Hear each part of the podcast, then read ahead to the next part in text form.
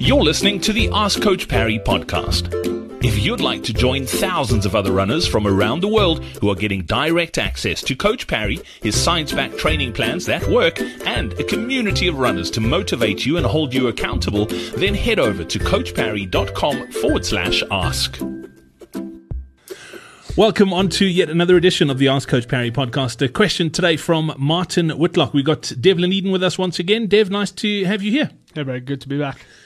Dev, Martin's uh, sort of season for, for this year is pretty much done and dusted. Going into winter in the Northern Hemisphere, off season obviously, and wants to pick up again uh, probably around March, but doesn't want to literally just sit on, on the couch and do nothing. So he's asking for a, a bit of a plan in the off season to maintain fitness, but also make sure he's rearing to go uh, come March. He's, he's looking to do uh, a half Ironman uh, in, in March sometime.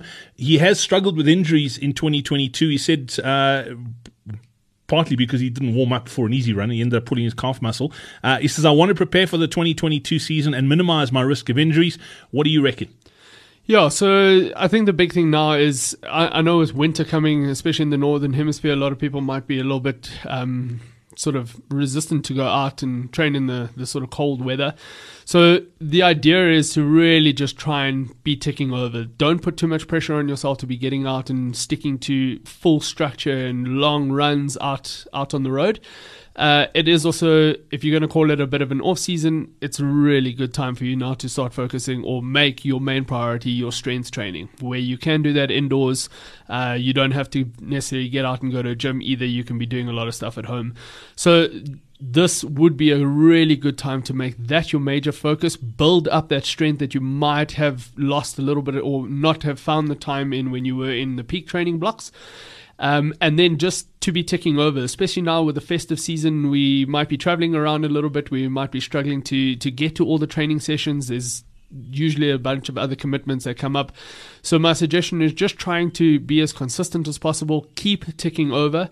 And in the new year, we can then revise and have a look and see where you are, how you've progressed through that, and then start to step it up for the next season. So you you've done you've had a busy season, you've done a lot of the bulk of the training. Now it's just a case of maintenance, not losing any of that. And you're not going to necessarily lose anything as long as you are taking over. Uh, and then we kick it off again early in the new year for, for your 2022 season.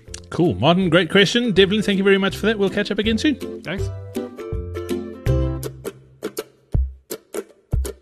Hey, it's Brad again. Before I go, did you know that most running training plans don't take your age into account? That's why most runners over the age of 50 are constantly running in some sort of pain or battling a niggling injury.